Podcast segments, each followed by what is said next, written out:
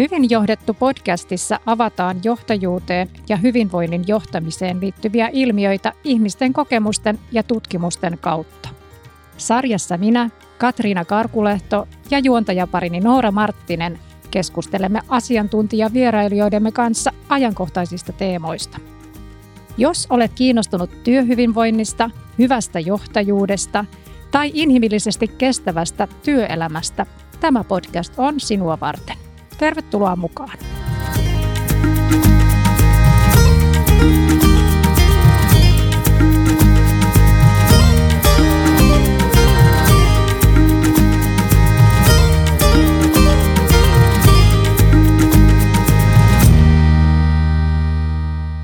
Tässä jaksossa meillä on vieraana tutkija, psykologian tohtori Anniina Virtanen Työterveyslaitokselta. Hän on tehnyt väitöskirjatutkimuksensa psykologisesta palautumisesta ja kirjoittanut äskettäin aiheesta myös kiinnostavan ja käytännöllisen tutkittuun tietoon pohjautuvan kirjan. Anniina luennoi palautumisen, työuupumuksen ja hyvinvoinnin teemoista aktiivisesti eri foorumeilla. Lämpimästi tervetuloa vieraaksi Hyvin johdettu -podcastiin, Anniina. Tosi mukavaa, että olet meidän mukana keskustelemassa. Kiitos paljon, mukava olla täällä. Minä olen Noora Marttinen. Ja minä olen Katriina Karkulehto. Keskustelemme Anniinan kanssa jokaiselle meille tärkeästä psykologisen palautumisen teemasta. Mitä sillä tarkoitetaan? Miksi se on tärkeää? Miten ilmiö tulisi huomioida johtamistyössä ja miten palautumista voi edistää omassa elämässä? Mitä sulle, Anniina, kuuluu tänään? Mitä sä voit? No mä voin ihan hyvin. Tulin tuolta Tampereelta tänne Helsinkiin junalla ja vietän nyt tällaista vähän aktiivisempaa työpäivää vastapainoksi tämän etätyöarjen keskelle. Että ihan mukavaa, että nyt alkaa vähän maailma avautua ja pääsee tapaamaan enemmän ihmisiä. Se tuo energiaa. Ihan varmasti joo. Kyllä me kaikki ollaan se varmasti tässä ajassa huomattukin. Mikä sua alun perin innosti tämän tutkimusaiheen pariin? No vähän sattumalta päädyin tämän aiheen pariin, jos nyt ihan rehellisiä ollaan, että mua kiinnosti tutkimustyön tekeminen ja väitöskirjan tekeminen ja sattui sitten olemaan Tampereen yliopistossa auki tutkijan paikka tällaisessa palautumista käsittelevässä projektissa tutussa yliopistossa, missä olin opiskellutkin, ja se oli riittävän kiinnostavan kuuloinen aihe, joten hain sitten sitä paikkaa ja pääsin projektitutkijaksi siihen hankkeeseen ja siinä ikään kuin tekemisen kautta sitten innostuin tästä aiheesta ja kiinnostuin just siitä, että miten älyttömän tärkeää tämä on käytännön työelämän kannalta ja ihmisillä on valtavan isoja haasteita tämän palautumisen kanssa ja että me todella tarvitaan sitä tutkittua tietoa, että me voitaisiin edistää palautumista. Että aika tämmöinen niin kuin käytännön näkökulma, että kyllä huomaan olevani sellainen tutkija, joka on kiinnostunut tällaisista aika helposti käytäntöön sovellettavista aiheista ja sitä kautta sitten ihmisten auttamisesta. Joo, tämä kyllä todella on ajassa kiinni ja myöskin hyvin tarpeellinen käytännönläheinen aihe. Kyllä mekin varmasti tässä jaksossa opitaan uutta itsestämme ja tästä aiheesta. Hei, avaisitko meille tähän alkuun vielä vähän sitä, että mistä psykologisessa palautumisessa tarkemmin ottaen oikeastaan on kyse ja minkälaisia asioita siihen liittyy? No jos aloitan ihan tästä niin kuin työstä palautumisen määrittelystä, eli sillä tarkoitetaan tällaista kehon ja mielen elpymistä työn aikaansaamista rasituksista. Eli ikään kuin tällaista meidän voimavarojen uusintamista, kun se työ niitä meidän voimavaroja aina kuluttaa. Ja nyt kun puhun tästä psykologisesta palautumisesta, niin viittaan sitten nimenomaan siihen mielen elpymiseen. Eli siihen, että me saadaan meidän mielelle vastapainoa työstä, päästään irrottautumaan niistä työhön liittyvistä ajatuksista sen lisäksi, että lakataan tekemästä töitä. Eli tämmöinen mielen irrottautuminen työstä on hyvin keskeinen tekijä tässä psykologisessa palautumisessa. Kyllä, ja varmasti yksi haastava tekijä myös meille, että miten me täysin pystymme myös henkisesti irrottautumaan, että ei vaan pelkästään fyysisesti lähdetä töistä. Kyllä, se on varsinkin tietotyössä hyvin iso haaste, että monesti sitten suorittavassa työssä vaikkapa kaupan kassalla ne työt helpommin jää sinne työpaikalle, kun taas sitten jos me paljon meidän ajatuksilla ja mielellä sitä työtä tehdään, niin aivoja ei voi samalla tavalla sulkea pois päältä kuin sitä tietokonetta vaikka. No, me mietitään myös niitä keinoja tänään, eikö vaan? Kyllä. Vähän tässä myöhemmin. Mutta mikä meitä oikeasti siis palauttaa, jos ajatellaan niin kuin vastakohtana myös tämmöiselle niin kuin vapaa-ajan suorittamiselle? Tämä on aika haastava teema ja kyllä mä niin kuin näkisin, että palautuminenkin voi joillakin mennä suorittamiseksi.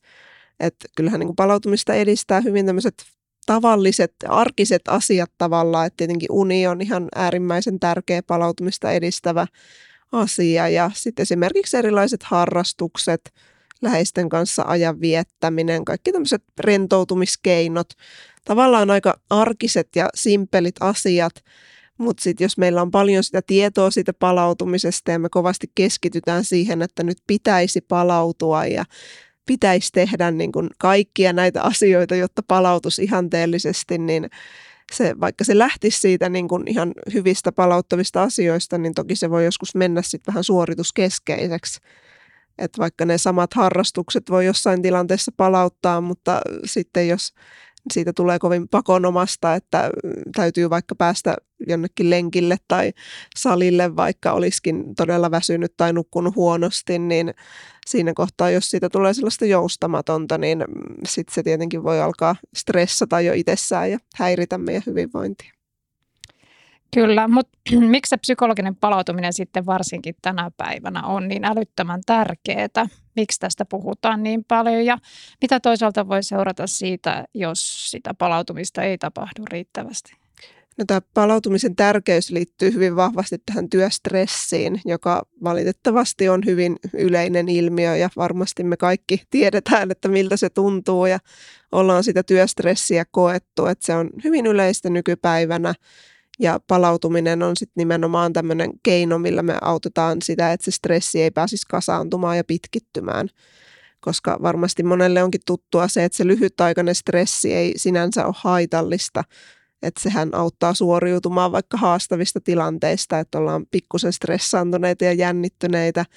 Mutta meidän täytyy välillä sitten päästä palautumaan siitä, että jos se stressitila jatkuu siellä meidän kehossa pitkän aikaa, niin se altistaa sitten esimerkiksi työuupumukselle ja monille muille terveyden ja hyvinvoinnin ongelmille.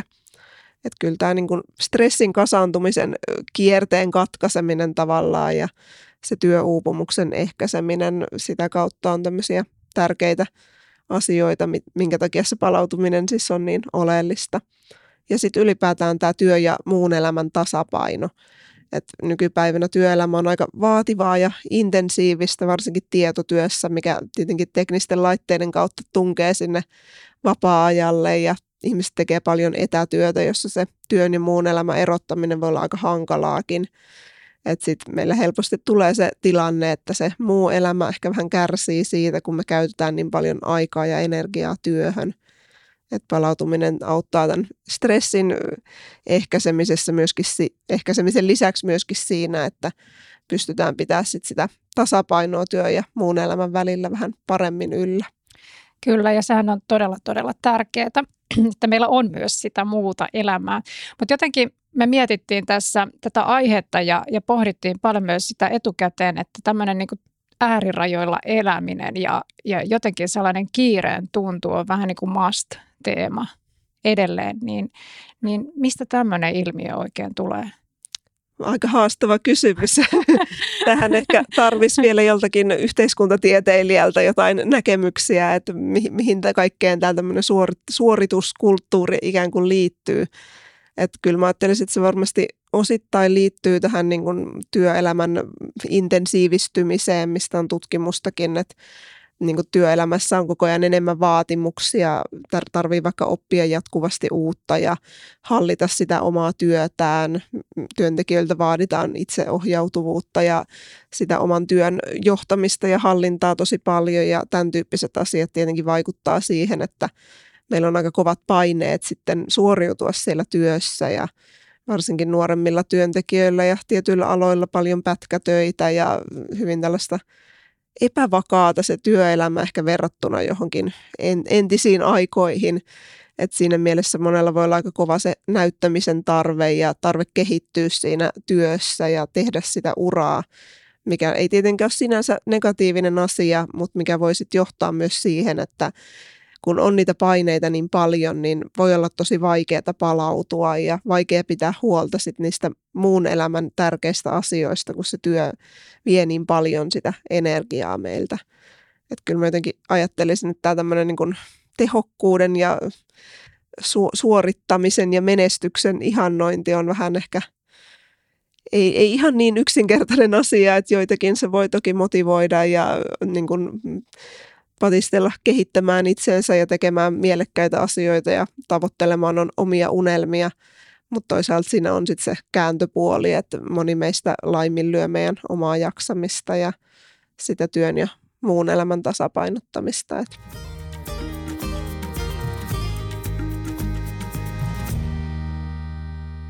Mä oon huomannut, että joillain ihmisillä on helpompi palautua, tai se ainakin näyttäisi olevan helpompaa palautua, niin mitä luulet, mistä semmoinen voisi johtua, tai mitkä asiat siihen vaikuttaa?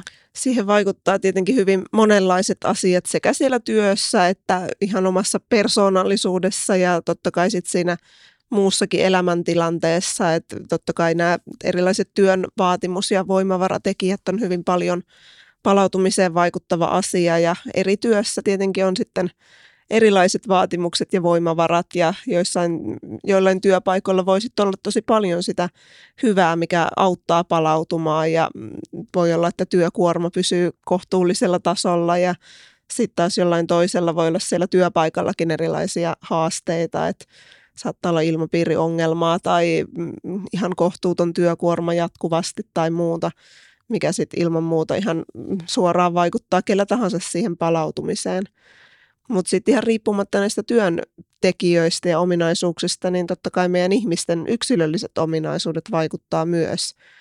Et jonkin verran työhyvinvoinnin tutkimuksessa on selvitetty vaikka sitä, että miten erilaiset persoonallisuuden piirteet vaikuttaa siihen, että miten me siellä työssä jaksetaan ja voidaan. Et esimerkiksi se, että kuinka introvertti tai ekstrovertti ihminen on tai mihin hän sillä jatkumolla asettuu, niin voi vaikuttaa siihen, että mitkä asiat siellä työssä itseä kuormittaa. Et jos esimerkiksi on hyvin introverttina, hyvin sosiaalisessa työssä, niin toki sitten se palautuminen voi vaatia enemmän kuin joltain sellaiselta ihmiseltä, jota se jatkuva ihmisten kanssa oleminen vaikka ei kuormita niin paljon. Ja sitten myöskin tämmöinen stressiherkkyys ja herkkyys kokea negatiivisia tunteita, jotka on ihan tämmöisiä yksilöllisiä ominaisuuksia, joilla on ihan pohjaa siellä synnynnäisessä temperamentissakin, niin tämän tyyppiset asiat vaikuttaa myös siihen, että miten reagoi siihen stressiin ja miten helppo sitten itsellä on palautua siitä stressistä. Ja toki sitten nämä elämäntilannetekijät, että kyllähän se aika erilaista on, että jos on vaikkapa sinkku tai lapseton ihminen, joka voi käyttää kaiken vapaa-aikansa palautumiseen ja siihen, minkä katsoo niin kuin itselleen tarpeelliseksi sillä hetkellä, kun taas sitten jos on pieniä lapsia kotona, niin on luonnollisestikin vähemmän aikaa sille, että omasta palautumisesta huolehtimiselle, kun on enemmän niitä velvollisuuksia kotona. Että hyvin monenlaiset asiat siihen voi vaikuttaa se elämäntilanne kokonaisuudessaan ja oma persoona. Just näin, eli tässäkin voidaan nähdä sen niin kuin kokonaisuuden vaikutus toki. Ja yhtä kaavaa ei varmastikaan ole siihen, että miten sitä palautumista sitten pitäisi tehdä, vaan tunnistaa niitä omia keinoja ja omia tarpeita myös, tulkitsenko oikein? Joo, ihan samaa mieltä on kyllä tästä, että kyllä tämmöinen itsetuntemuksen kehittäminen auttaa myöskin siinä, että tunnistetaan ensinnäkin se, että mikä siellä omassa arjessa kuormittaa ja mitkä on niitä voimavaroja, mitkä tukee hyvinvointia. Ja sen itsetuntemuksen pohjalta sitten pystyy löytämään niitä juuri itselle sopivia keinoja. No nyt on puhuttu paljon palautumisvajeesta ja sitä kautta myös tästä ihan työuupumuksesta. Miten sun näkökulmasta katsottuna, kun näitä asioita tutkitkin, niin minkälainen tilanne meillä tällä hetkellä on Suomessa?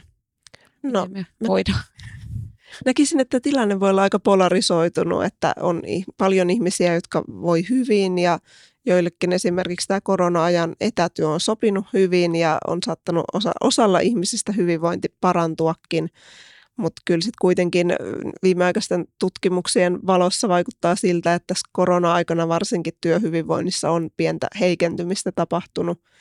Esimerkiksi Työterveyslaitoksella mun kollegat tekee tällaista Miten Suomi voi -tutkimusta, jossa on seurattu suomalaisten työntekijöiden hyvinvointia tässä viimeisen 2-3 vuoden ajalla, ja siinä on havaittu esimerkiksi sellaista, että työuupumusoireilu on pikkasen lisääntynyt. Et alkuun siinä, kun korona alkoi ja ihmiset siirtyi paljon etätöihin, niin oli ehkä semmoista pientä alkuhuumaa tässä etätyössä ja totuteltiin siihen tilanteeseen, ja siinä kohtaa joillakin se työhyvinvointi jopa paranikin, mutta nyt sitten tämä pitkittynyt koronatilanne ja sen mukanaan tuomat haasteet sitten osalla etätyössä ja osalla siellä lähityössä, missä on ollut sitten ihan eri kuormitustekijät, niin vaikuttaneen hieman kielteisesti meidän hyvinvointiin. Ja kyllä sitten niin kuin ihan tämmöiset mielenterveyssyihin liittyvät sairauspoissaolotkin on tässä viime vuosina lisääntynyt aika paljon.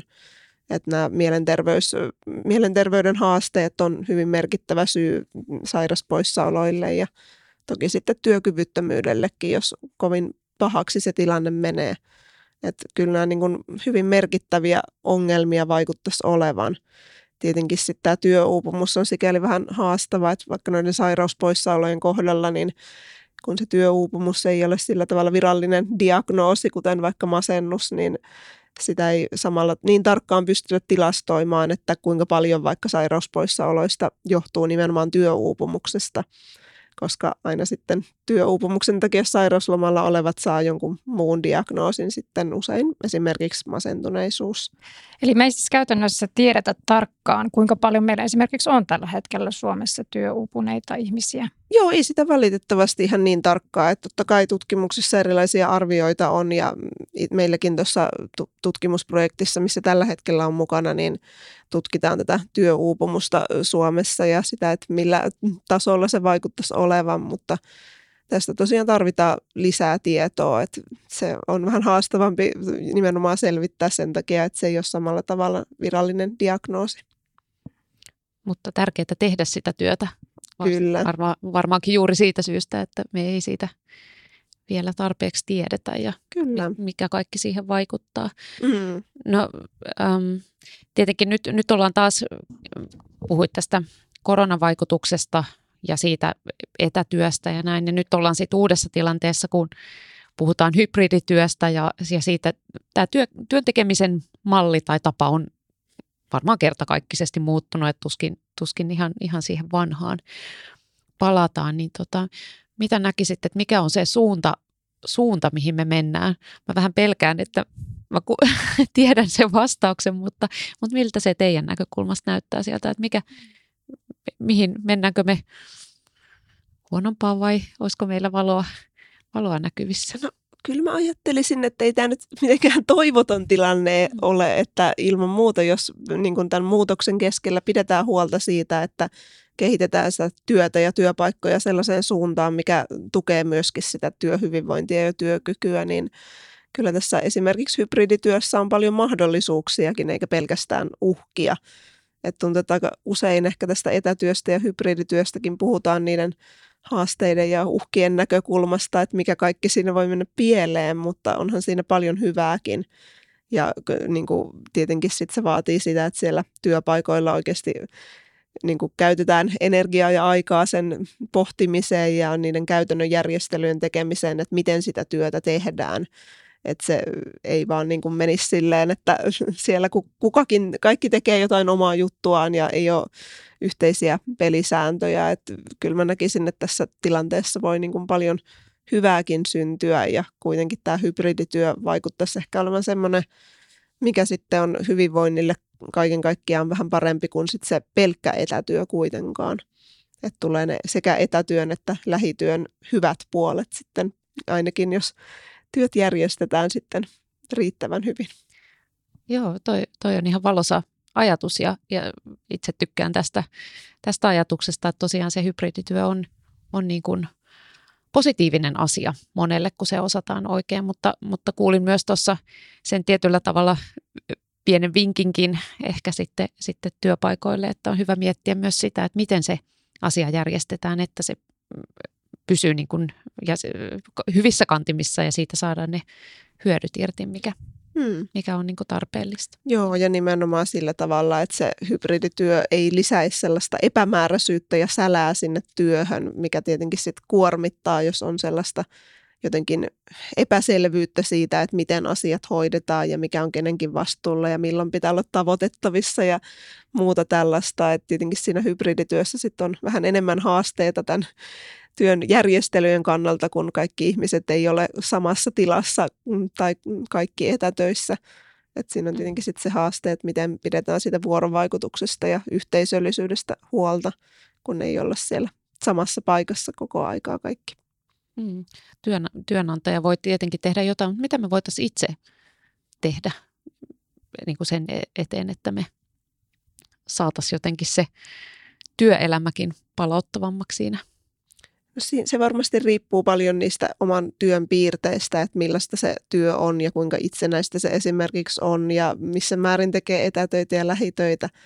Mutta jos miettii tämän hybridityön näkökulmasta ja vaikka sen yhteisöllisyyden ja vuorovaikutuksen näkökulmasta, mikä on palautumisellekin tosi tärkeää, niin kyllähän jokainen meistä voi vaikuttaa paljon siihen, että miten vaikka pitää yhteyttä työkavereihin, että tarjoako vaikka sosiaalista tukea itse muille siellä työyhteisössä, kysyykö itse kuulumisia työkavereilta, järjestääkö vaikka yhteisiä lounas- tai kahvitaukoja siellä työpaikalla ollessaan.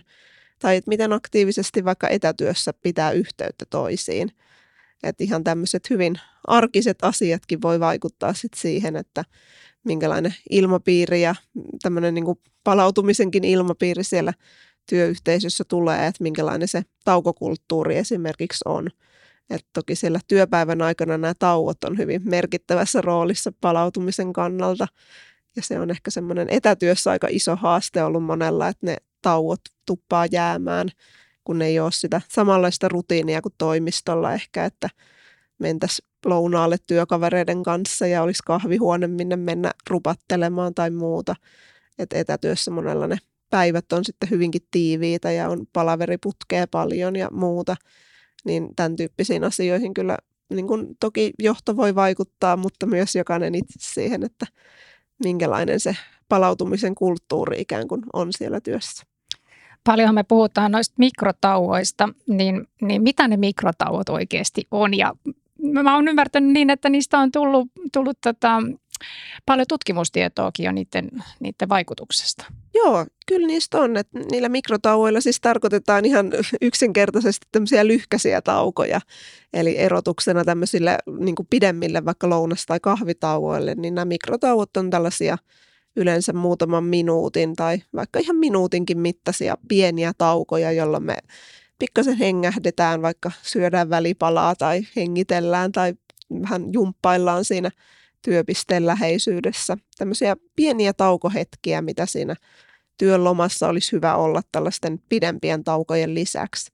Et vaikka näitä pidempiä taukoja on tutkittu sit vielä enemmän kuin mikrotaukoja, niin nyt viime aikoina, kun on näistä mikrotauoistakin tullut tutkimusta, niin on selvinnyt, että kyllä nekin vaikuttaa siihen palautumiseen ja toki sitten ihan fyysiseenkin hyvinvointiin, varsinkin tietotyössä, kun paljon istutaan tai seistään, niin sitten ne mikrotauot on hyvin tärkeässä roolissa sit myös siinä, että saadaan vähän liikettä kroppaa ja se toki heijastuu myös sinne mieleen. Ja lopulta, kun niitä kaikkia palautumishetkiä, mikrotaukoja ja vähän pidempiä laskee yhteen, niin siitä tuleekin sitten ihan mukava kokonaisuus päivääkin kohti. Kyllä. Ettei tarvitse sitten ajatella sitä, että minä palaudun viikonloppuna tai mahdollisesti sitten vasta lomalla. Joo, nimenomaan. Ja tässä tämän mikrotauoista puhuminen onkin tärkeä muistutus siitä, että me ei voida palautua niin kuin varastoon vaikka sillä lomalla kovinkaan paljon. Että vaikka esimerkiksi lomalla on paljon myönteisiä vaikutuksia meidän hyvinvointiin, niin ne ei ihan hirveän pitkään kestä sen töihin paluun jälkeen. Että kyllä sen palautumisen olisi tärkeää olla ihan osa sitä jokapäiväistä arkea siellä myöskin työpaikalla ja toki sitten työpäivän jälkeen. Kyllä, tämä me nyt yritetään muistaa kaikki, vai mitä? Yritetään, se on ainakin lupaus, että yritys on kova.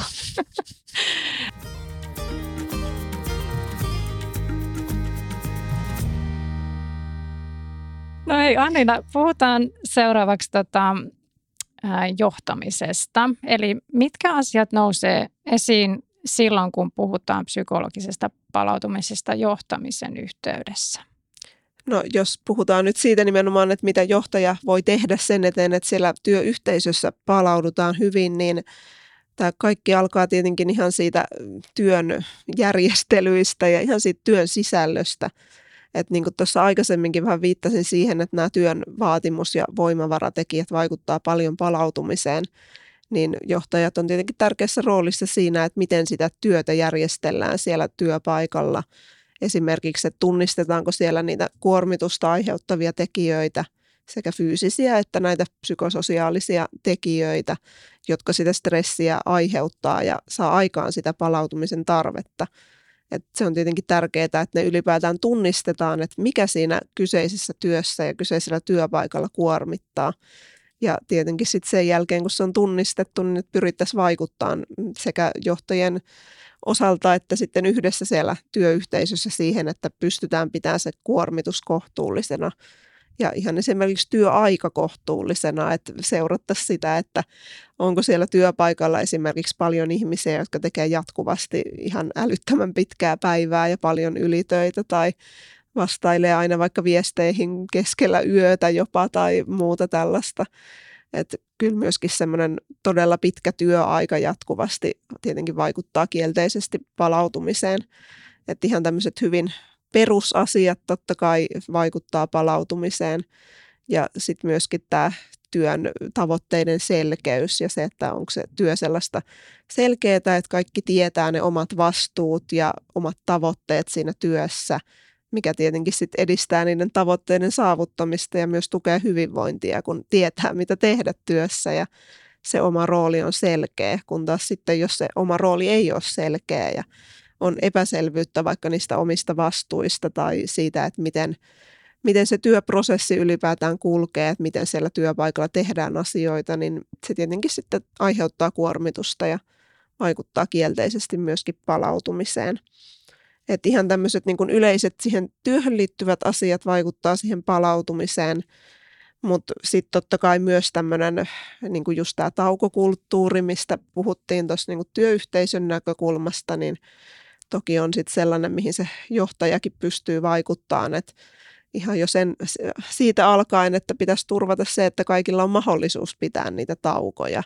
Että se työ on järjestetty sillä tavalla, että se tauottaminen ylipäätään onnistuu siellä päivän aikana. Ja sitten toki tämä viestintä on aika iso osa, varsinkin tietotyötä tai sellainen, mikä sitä palautumista vaikeuttaa. Tämä, että ollaan koko ajan tavoitettavissa tai ainakin saatetaan tuntea painetta siitä, että pitäisi olla tavoitettavissa, mikä sitten voi johtaa siihen, että työntekijät seuraa vaikka sähköpostia tai muuta viestintää työpäivän jälkeenkin jatkuvasti. Et siinä kyllä pitäisin tärkeänä, että johtajien johdolla sitten luotaisiin selkeät pelisäännöt sille, että milloin oikeasti täytyy olla tavoitettavissa ja milloin on sitten kaikilla lupa irtaantua siitä työstä. Et tämän tyyppiset asiat ja toki sitten tämä yhteisöllisyys ja vuorovaikutus myöskin tässä johtajien osalta. Et toki se on niin kuin ihan jokaisen työyhteisön jäsenen vastuulla tietyllä tavalla, mutta toki johtajatkin pystyy siihen vaikuttamaan, että minkälaisia tilaisuuksia siellä työpaikalla luodaan sille yhteisöllisyydelle ja miten usein siellä vaikka kohdataan porukalla toisia ihan kasvotustenkin. Ja toki myöskin sitten se, että miten johtaja itse on vuorovaikutuksessa työntekijöiden kanssa. Et palautumista toki edistää myös se, että työntekijät saa apua ja tukea siellä työssä. Ja että esimerkiksi on sellainen johtaja, johon on matala kynnys ottaa yhteyttä, jos joku asia mietityttää tai on sitä kuormitusta ja työntekijä vaikka haluaisi pohtia sitä, että miten sitä kuormitusta ehkä voisi omassa työssä vähentää, niin toki olisi hyvä, että johtaja olisi saatavilla tällaisiin keskusteluihin ja että hänellä olisi aikaa ylipäätään siihen, mikä tietenkin voi olla oma haasteensa. Että kyllä se ilman muuta olisi tärkeää, että johtajatkin pystyisivät reflektoimaan näitä johtamiseen ja työhyvinvointiin ja myöskin omaan työhyvinvointiin liittyviä asioita jonkun kanssa. Että jollekin se ehkä voi olla vaikkapa työnohjausta tai muuta vastaavaa tai sitten sitä, että jaettaisiin siellä työpaikalla niitä vastuita sitten, että eihän johtajankaan tarvitse kaikkea tehdä yksin toivottavasti. Ja kyllä sitten tietenkin haluan muistutella myös sitä, että johtajan on tärkeää pitää sitä omasta työhyvinvoinnista huolta ihan yhtä lailla. Että se johtajan työhyvinvointi kuitenkin heijastuu myös sinne työyhteisöön. Ja joissakin tutkimuksissa on jopa tullut viitteitä siitä, että se, että johtaja huolehtii omasta palautumisestaan ja siitä työ- ja vapaa-ajan tasapainottamisesta, niin näyttää myös tällaista positiivista esimerkkiä sinne työyhteisöön. Että jos johtajakin on joskus vaikkapa lomalla, niin tulee sitä viestiä työyhteisöön, että tämä on ihan ok ja aina ei tarvitse olla tavoitettavissa. Kyllä, toi on äärimmäisen tärkeä näkökulma, mitä toit esille, että pitää huolta omasta hyvinvoinnistaan, jotta jaksaa sitten johtaa ja kantaa myös muiden hyvinvoinnista huolta. Millaisia tyypillisiä haasteita johtajilla voi olla palautumisessa? Minkälaisiin asioihin sä oot törmännyt? No mä en ole itse tätä johtajien palautumista niin paljon tutkinut, että varmasti niin kun, mulla ei ihan sitä kaikista tarkinta tietoa juuri tästä ole, mutta kyllä yksi semmoinen iso asia tässä tietenkin on se vastuu ja se, että se vastuu on totta kai semmoinen kuormittava asia siellä työssä.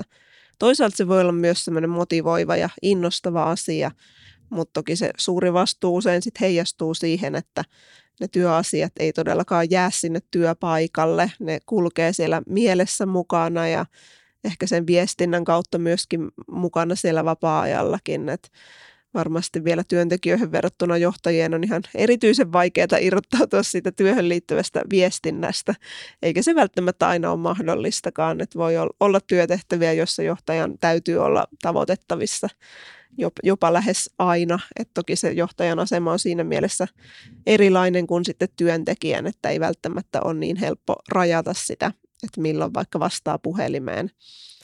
Että tämän tyyppiset asiat totta kai ja sitten tietenkin ne työyhteisön asiat heijastuu sitten siihen johtajan omaan palautumiseen, että siinä missä joku työntekijä ehkä pystyy ulkoistamaan itsensä niistä työyhteisön tai työpaikan ongelmista ajatellen, että tämä ei nyt välttämättä koske juuri minua, mutta johtajan voi olla aika paljon vaikeampi tehdä sitä, että saattaa joskus ehkä ottaa henkilökohtaisemminkin niitä haasteita, mitä siellä työpaikalla on, tai ihan sitten toki sen kautta, että kun on johtavassa asemassa, niin tietää, että se on omalla vastuulla ainakin jossain määrin sitten ratkoa niitä työpaikan niin kuin isompiakin ongelmia.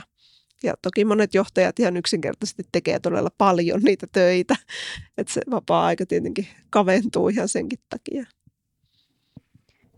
Mä oon välillä huomannut joistain johtajista, varsinkin kun mennään sinne niin kuin, aina vaan ylemmälle tasolle johtajia, niin osa ajattelee jotenkin sillä tavalla, että he on siellä ylempänä, he vastaa niin kuin tietyistä vähän niin kuin isommista kokonaisuuksista, että sit he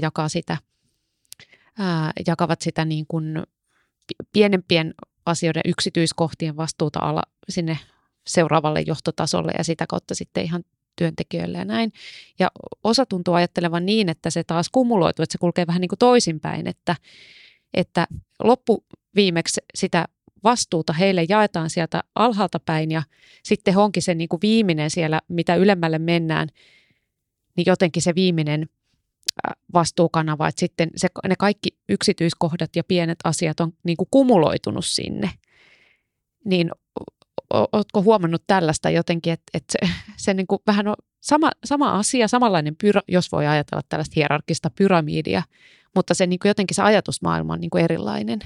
Joo, tämä on tosi mielenkiintoinen havainto ja totta kai just eri työyhteisössäkin on tosi erilainen se kulttuuri ja just, että miten siellä on, niin kuin voi olla pitkänkin ajan kuluessa rakentunut tämä kulttuuri sellaiseksi, että kuka siellä vastaa mistäkin ja kuinka paljon vaikka se ylempi johto sitten jakaa näitä vastuita sinne alempien portaiden johtajille. Että tässä on varmasti aika isoja eroja organisaatioiden välillä ja voi olla sellaisia niin kuin just siihen organisaation kulttuuriin liittyviä asioita, mitä sen yksittäisen johtajan voi olla aika vaikeakin muuttaa, jos siellä on jopa vuosien ja vuosikymmentenkin kuluessa totuttu tekemään aina tietyllä tavalla ne asiat. Et se on varmasti aika iso haaste, jos tullaan siihen lopputulokseen, että halutaan sit muuttaa tätä niin kun johtamisen tapaa siellä koko organisaatiossa. ja johtajatkin ovat erilaisia, että voi olla, että organisaation sisältä löytyy niitä kaikkia variaatioitakin vielä. Ilman muuta, ja nämä persoonallisuuteen ja muuhun yksilöllisyyteen liittyvät tekijät, mistä aikaisemmin puhuttiin, niin toki ne koskee johtajiakin, että ihan yhtä lailla ihmisiä hekin ovat, joilla on ne omat yksilölliset ominaisuutensa työn ulkopuolellakin. Juuri näin, mutta se on tärkeää, mistä sanoitkin siitä oman palautumisen ja esimerkin näyttämisestä. Kyllä.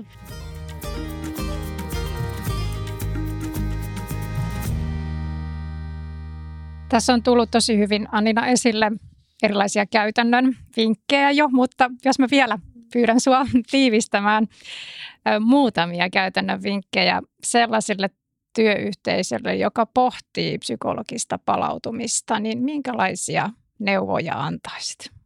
No jos tästä työyhteisön näkökulmasta just pohditaan, niin jälleen kerran nämä viestinnän pelisäännöt ja se, että oikeasti sitten sitoudutaan yhdessä siihen, että miten viestitään, että jos vaikka on sovittu se, että ei tarvitse olla tavoitettavissa viikonloppuisin, niin ei sitten odoteta kollegoilta vastauksia tai ei sitten soitella kollegoille kovin hepposin perustein työajan ulkopuolella ja muuta. Ja myöskin sitten ihan se työpäivän aikainen viestintä on sellainen, mikä monessa työssä kuormittaa aika paljon ja tuo niitä keskeytyksiä siihen keskittymistä vaativaankin työhön, jos siellä koko ajan on sähköpostit ja Teamsit ja muut auki ja sieltä aina kuuluu ääniä ja tulee ilmoituksia, kun tulee viestejä, niin myöskin siihen liittyen olisi hyvä olla sovittu ihan yhdessä, keskusteltu sitä, että millä aikavälillä odotetaan vastauksia minkäkin kanavien kautta, että tarviiko vaikka sähköpostin olla koko ajan auki työpäivän aikana. Että se on myöskin paljon semmoista kognitiivista kuormitusta tuova asia, jos siellä työpäivän aikana tulee niitä keskeytyksiä jatkuvasti. Ja sitten toisena just tämä taukokulttuuri ja se, että luotaisiin semmoisia yhteisiä rutiineja siihen työpäivän aikaisen palautumisen tukemiseen. Että joissakin työyhteisöissä se voi olla vaikka sitä, että on joku yhteinen taukojumppa aina tiettynä päivänä tai vaikka tiettyyn aikaan aina kahvitauko kahvihuoneessa, jonne tulee ne, ketkä pääsee. Tai ihan vaan se, että on tapana käydä yhdessä jossain lounaalla sen sijaan, että syötä siinä työpisteen ääressä. Ja myöskin sitten niin kuin ajattelisin, että tärkeää kiinnittää huomiota siihenkin, että miten siitä palautumisesta ja kiireestä ja stressistä puhutaan siellä työpaikalla. Että nähdäänkö se kiire esimerkiksi jotenkin itsestäänselvänä ja jopa välttämättömänä asiana vai pidetäänkö sitä sellaisena, mihin täytyisi puuttua. Ja aika usein me ehkä saatetaan pitää stressiäkin sellaisena jotenkin itsestäänselvänä osana sitä työtä, mikä ei sitten välttämättä tue sitä palautumista edistävää kulttuuria. Että nämä puhetapoihin liittyvät asiatkin on sellaisia, mihin jokainen pystyy omalta osaltaan vaikuttamaan. Loistavia vinkkejä. Aivan loistavia. Hei, meillä on vielä yksi kysymys sulle. Miten sä itse varmistat sun oman psykologisen palautumisen ja työhyvinvointisi? Sekin on aika haastava kysymys, koska kysyn sulta tänään haastavia kysymyksiä. Niin, nämä on niin moniulotteisia nämä hyvinvointiin liittyvät asiat aina, kun kaikki vaikuttaa vähän kaikkeen, mutta toki nyt niin kuin disclaimerina se, että tämä tietohan ei suoraan siirry käytäntöön, että en itsekään aina palaudu täydellisesti. Emme sitä odota. Mutta kyllä just tämän viestinnän rajaaminen on semmoinen, mitä mä itse teen aika paljon, että mä en edes lue sähköpostia iltaisin tai viikonloppuisin niin kuin juuri koskaan, että olen aika tarkka siitä ja mulla on työpuhelin ja vapaa-ajan puhelin erikseen ja työpuhelin on kiinni sitten silloin, kun en ole töissä. Ja harrastan liikuntaa ja kuvataiteen tekemistä ja improvisaatioteatteria muun muassa. Et ne on hyvin tehokkaita tapoja irrottautua työstä, kun keskittyy johonkin ihan erilaiseen tekemiseen. Kuulostaa ihanalta. Kiitos, Anniina, että tulit meidän vieraaksi Hyvin johdettu -podcastiin. Oli aivan mahtavaa saada keskustella sun kanssa näin tärkeästä aiheesta. Kiitos, kun kutsuitte. Oli oikein mukavaa päästä tähän mukaan. Kiitos, Anniina. Kiitos.